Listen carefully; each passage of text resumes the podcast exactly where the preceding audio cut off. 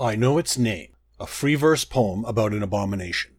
I know its name. I have seen signs of a spectral abomination lurking in these caves. I have survived long enough to know it is not a creature of flesh. It is bone, yet it feeds on blood. I dare not return to the surface before I know the truth. I dare not speak above a whisper, lest it hear me. My footfalls would summon it.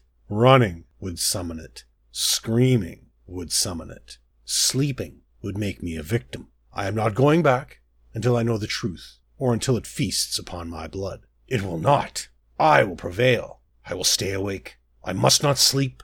I know its name, and I will destroy it.